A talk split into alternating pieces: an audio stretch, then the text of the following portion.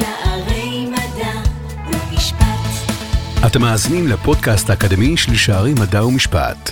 והפעם, דוקטור סיגל נעים עם מבוא על הזדקנות האוכלוסייה. שערי מדע ומשפט. שלום, שמי דוקטור סיגל נעים, אני גרונטולוגית, חוקרת זקנה, ואני מרצה בבית ספר לניהול מערכות בריאות במכללת שערי מדע ומשפט. התבקשתי על ידי המכללה להקליט לכם פודקאסט קצר בתחום התמחותי. כיוון שאני גרונטולוגית וחוקרת מדיניות, אז אני אתן לכם טעימה ממהי גרונטולוגיה ומהי זקנה ומהן המשמעויות של הזדקנות האוכלוסייה. הגרונטולוגיה היא תחום ידע מדעי שעוסק בחקר הזקנה והשלכות הזדקנות האוכלוסייה על חיי היומיום והמדיניות הנובעת כתוצאה מכך. ההתייחסות לזקנה היא במגוון תחומים חברתיים ורפואיים. עם זאת, קשה מאוד להגדיר מיהו זקן, שכן אין הגדרה אחת הנכונה לכלל בני האדם, וכל אדם מזדקן במהירות אחרת ובאופן אחר. יש המנסים להגדיר זקן על פי גילו. אך האם הדבר נכון? אחרים מנסים להגדיר זקן על פי מראהו. אך אנו יודעים שכיום המראה יכול להטעות, שכן שיער לבן ניתן לצבוע, וקמטים ניתן להחליק בפרוצדורות רפואיות או קוסמטיות. הגדרה רווחת נוספת לזקנה היא על פי אמת מידה תפקודית, כלומר, איך האדם מתפקד.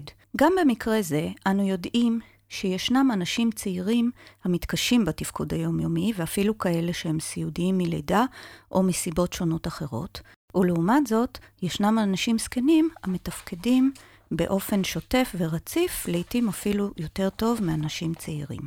אם כן, בואו ננסה לסכם. מה ברור לנו עד כה?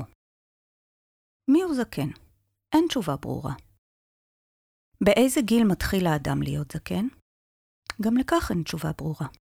כלומר, ההחלטות שלנו כחברה, כפרטים בחברה, בינינו לבין עצמנו, לגבי מיהו זקן, הן אישיות, וניתן לומר שההגדרות האלו, או ההחלטות האלו לגבי מיהו זקן, הן על פי הבניות חברתיות שמקובלות בכל חברה וחברה. ועדיין, ישנם דברים אותם אנחנו כן יכולים לומר בהקשר לזקנה ולהזדקנות. תהליך ההזדקנות לעולם יהיה בכיוון אחד, של הידרדרות בתפקודים ודעיכה. אחדים יחוו תהליך זה בצורה מהירה יותר, ואצל אחרים התהליך יהיה איטי, ידלג על שלבים, או מואץ בחלק אחר של, של השלבים.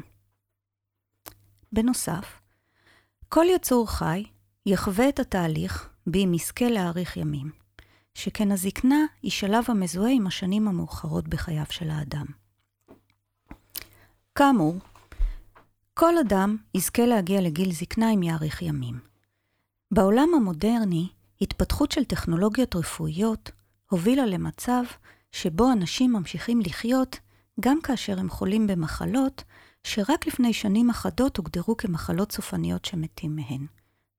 למשל, סרטן מסוגים שונים, דמנציות, פרקינסון. כיום, אנו עדים לפיתוחים רפואיים שונים, בעיקר, כמו שאמרתי, במחלת הסרטן. פיתוחים האלו מאפשרים להמשיך ולחיות עם המחלה, כאשר המחלה עצמה הופכת למחלה כרונית ולא סופנית. זהו מצב בו תוחלת החיים של בני האדם עולה, וכתוצאה מכך מספר הזקנים באוכלוסייה הולך ומאמיר, לצד הזדקקות רבה יותר לשירותי בריאות, סיעוד ורפואה. כמו גם לטיפול רב יותר במסגרת הטיפול הבלתי פורמלי, שניתן על ידי בני משפחה ומכרים, או טיפול פורמלי, שניתן על ידי שירותי הבריאות והרווחה. כלומר, תוחלת החיים, שהיא מספר השנים אותן צפוי לחיות אדם, הולכת וגדלה. במקביל, היא לא הופכת לחופשית ממחלות, למרות התפתחות הטכנולוגיות הרפואיות, שכן כאמור, אנו מזדקנים יותר, אבל אנחנו מזדקנים עם מחלות שאופייניות לזקנה, מחלות שבעבר היו מתים מהם וכיום מלוות אותנו. אפשר להגיד, ואנחנו רואים את זה בסטטיסטיקות, תוחלת החיים בישראל היא בין חמש המדינות הגבוהות. כאשר אצל נשים תוחלת החיים גבוהה יותר, ואצל הגברים היא מעט נמוכה יותר. תהליך מקביל שמתרחש הוא ירידה בשיעורי הילודה. גם תהליך זה הוא תהליך גלובלי שמתרחש בכל העולם, אבל הוא עדיין לא בא לידי ביטוי בכל עוצמתו בישראל. בישראל, שיעורי הילודה עדיין גבוהים באופן ממוצע מאלו שבמדינות אחרות. בעיקר בגלל האוכלוסייה היהודית, החרדית והדתית, אשר מביאות לעולם מספר גבוה יחסית של ילדים, לעומת אוכלוסיות אחרות. כתוצאה מכך, שיעור הזקנים באוכלוסייה עדיין נמוך משיעורם במדינות אחרות, דבר שהופך את ישראל למדינה צעירה ביחס למדינות אחרות. שימו לב, מצד אחד, יש תוחלת חיים גבוהה בישראל. בנוסף, ישראל נחשבת למדינה צעירה יחסית, אבל שני הדברים האלו לא קשורים האחד בשני, למרות שנדמה שהם שני קצוות של אותו רצף. אלו הן שתי תופעות שיש להתייחס אליהן במסגרת תכנון מדיניות עתידית בנוגע לזקנה ולהזדקנות האוכלוסייה, מתוך הבנה שבשנים הקרובות מספר הזקנים בישראל ילך ויגדל, והם יהיו זקנים יותר, וכפועל יוצא מכך, גם יזדקקו ליותר טיפול ושירותים. הזדקנות האוכלוסייה מעלה סוגיות נוספות שיש לתת עליהן את הדעת. סוגיות חברתיות אלו אינן מתרחשות רק בתקופת הזקנה, אך הן מתעצמות ומשפיעות יותר בתקופת חיים זו. אחת התופעות הקשות ביותר היא תופעת הגילנות, או באנגלית אייג'יזם. גילנות מוגדרת כאפליה כלפי זקנים רק בשל גילם, רק בגלל שהם זקנים, והיא למעשה תהליך של יצירת סטריאוטיפים שליליים כלפי הזקנים. תהליך הזה של גילנות מאפשר לכלל האוכלוסייה להתייחס לזקנים כקבוצה נבדלת ולהרחיק אותם מיתר החברה. הגילנות נגרמת בעיקר כתוצאה מהחשש שלנו מהזקנה ומהמוות, שמתקשר אליה במקרים רבים. לאף אחד מאיתנו לא נוחה המחשבה שנמות יום אחד, ובמקרים רבים המוות יתרחש במצבים של חולי וסבל. במצבים כאלו, הנטייה הראשונית של האדם היא להרחיק זאת ממחשבתו, להתעלם ולהדחיק. עצם המפגש עם הזקנים והזקנה שהם מביאים עימה, מציב בפנינו כמו מראה, ומחייב אותנו להתייחס לזקנה שנוכחת סביבנו. כאשר אנחנו מתנהגים או נוקטים בגילנות או מביעים עמדות גילניות, אנחנו למעשה מרחיקים את הזקנים לקרן זווית ומסתירים אותם, וכך אנחנו לא צריכים להתעמת עם עובדת היות הזקנה והמוות נוכחים בחיינו. המשמעות היא שאם אנחנו לא רואים אותם, אז אנחנו לא צריכים להתייחס לזה. אם אמרנו שסטריאוטיפים הם שליליים, הרי שאפשר למפות שלושה סוגים של סטריאוטיפים גילניים. סטריאוטיפים גופניים, שטוענים שהזקנים, כולם, או לפחות רובם, הם חולים, עם ירידה בתפקוד המוחי והגופני, מאבדים מיכולותיהם ולא מסוגלים לרכוש יכולות חדשות. כל הזקנים הם מקומטים, לכל הזקנים הופעה חיצונית פחות מושכת. הסוג השני של הסטריאוטיפים הוא סטריאוטיפים שכליים. לפי סטריאוטיפים אלו, כל הזקנים, או רובם, הם עם דמנציה או עם אלצהיימר, שוכחים דברים, מתקשים להתמצא בזמן בו הם חיים ובמקום בו הם נמצאים. נכון, הנתונים הסטטיסטיים מראים שככל שעולים עם הגיל, ככה דמנציה או אלצהיימר, שהוא סוג ספציפי של דמנציה, נופחים לנפוצים יותר. אבל בשום מקרה, לא לכל הזקנים זה יקרה. הסוג השלישי של הסטריאוטיפים הגילניים הוא סטריאוטיפים נפשיים, שעוסקים ברובם בשינוי במצבי רוח שנגרמים כתוצאה מהד... מהיות האדם זקן. כך, רוב הזקנים נתפסים כאגמומיים, מתבודדים, לפעמים עקשניים, הסוג הרביעי והאחרון של סטריאוטיפים גילניים הוא, סטר... הוא סטריאוטיפים המתבססים על עמדות חברתיות וכלכליות. מי שאוחז בסטריאוטיפים מסוג זה, יטען שהזקנים הם לא יצרניים. הגיוני, הם הרי לא עובדים, הם בפנסיה. ימשיך ויטען שהזקנים הם לא יעילים, ותרומתם לחברה נמוכה. הסטריאוטיפים האלו יתפסו את הזקנים כעניים, ככאלו שאין להם כסף, והם צורכים שירותי רווחה כתוצאה מכך שאין להם כסף או מכך שהם עניים. תחשבו על זה, אנחנו כחברה מרחיקים את הזקנים, מחייבים אותם לצאת לפנסיה במקרים רבים, ומצד שני, באותה נשימה, טוענים שהם לא יצרניים. תפיסות גילניות אלו כלפי הזקנים באות לידי ביטוי בהתנהגות שלנו כלפיהם או אליהם. כך נראה התעלמות מהם, שיח מעל ראשם, כאילו אינם קיימים או שאינם מבינים את הנאמר להם. תנסו לחשוב כמה פעמים הגעתם לרופא והרופא דיבר איתכם במקום עם החולה המבוגר.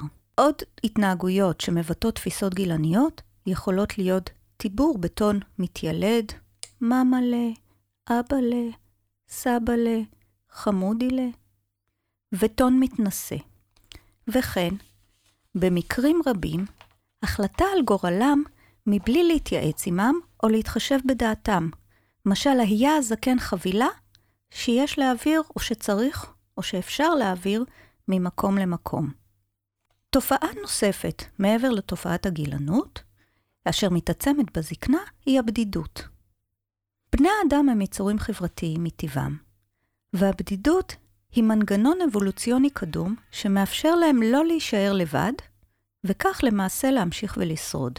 בכל מצב בו לא מתקיים קשר עם בני אדם אחרים, מופעל המנגנון באופן בו האדם חש חוסר נוחות כאשר הוא לבד, והוא פועל לחפש חברה.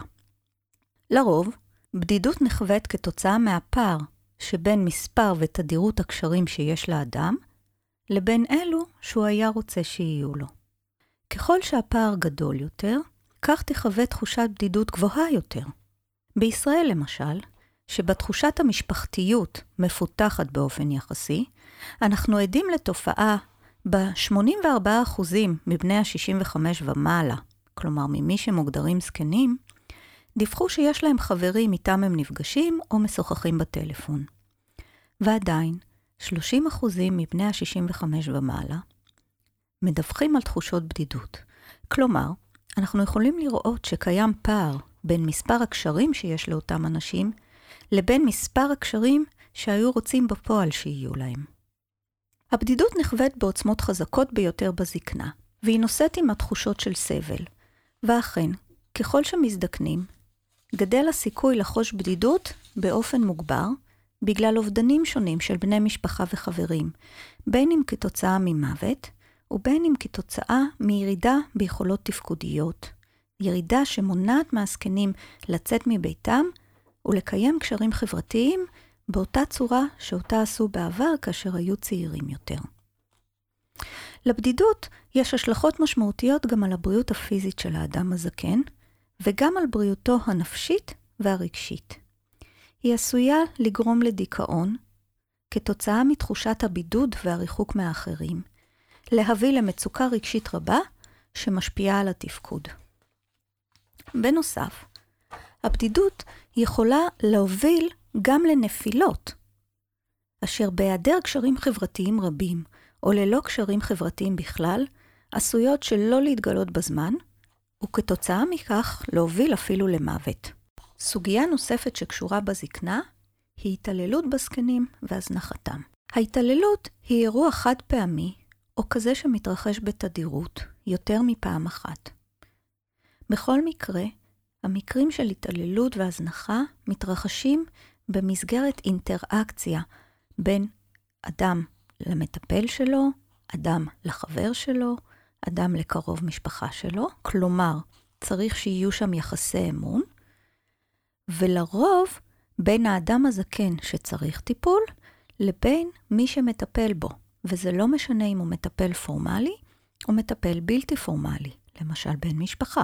התעללות והזנחה בזקנים יכולות לנבוע משחיקה בטיפול אינטנסיבי או מגורמים אחרים שלא קשורים בטיפול, כמו למשל במקרים של ניצול כלכלי. בנוסף, הזנחה של הזקן יכולה להיות מכוונת או לא מכוונת.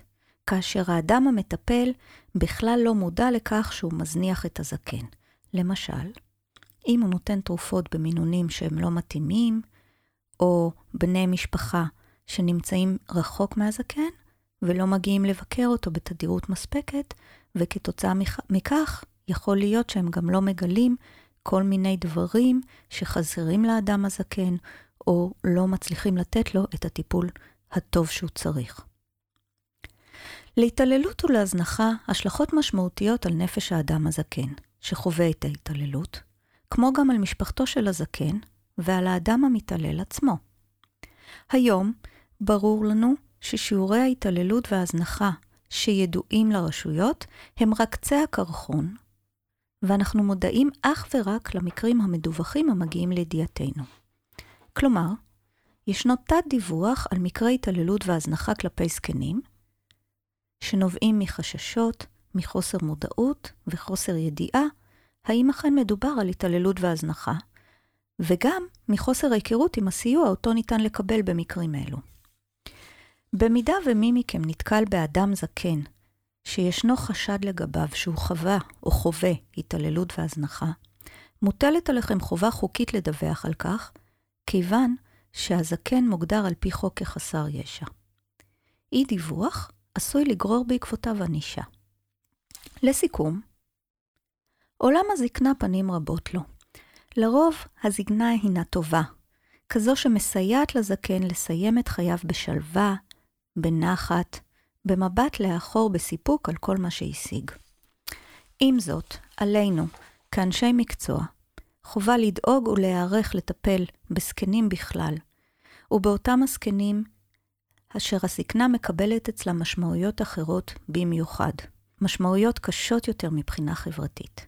בפודקאסט הזה הבאתי על קצה המזלג את המשמעויות של הזדקנות האוכלוסייה וצרכים ייחודיים שעלינו לתת את הדעת עליהם. נגעתי בעיקר בסוגיות שליליות, אשר עשויות להשפיע במידה רבה על איכות הזדקנותם של הזקנים. עם זאת, אל לנו לשכוח שהזקנה היא לעתים הרבה יותר קרובות, יפה יותר ושלווה יותר. תודה רבה לכם על הזמן שהקדשתם להאזין לפודקאסט הזה. אני הייתי דוקטור סיגל נעים, חוקרת זקנה, ונתראה בפודקאסט הבא. האזנתם לפודקאסט האקדמי של שערי מדע ומשפט. תודה ובהצלחה במבחנים. שערי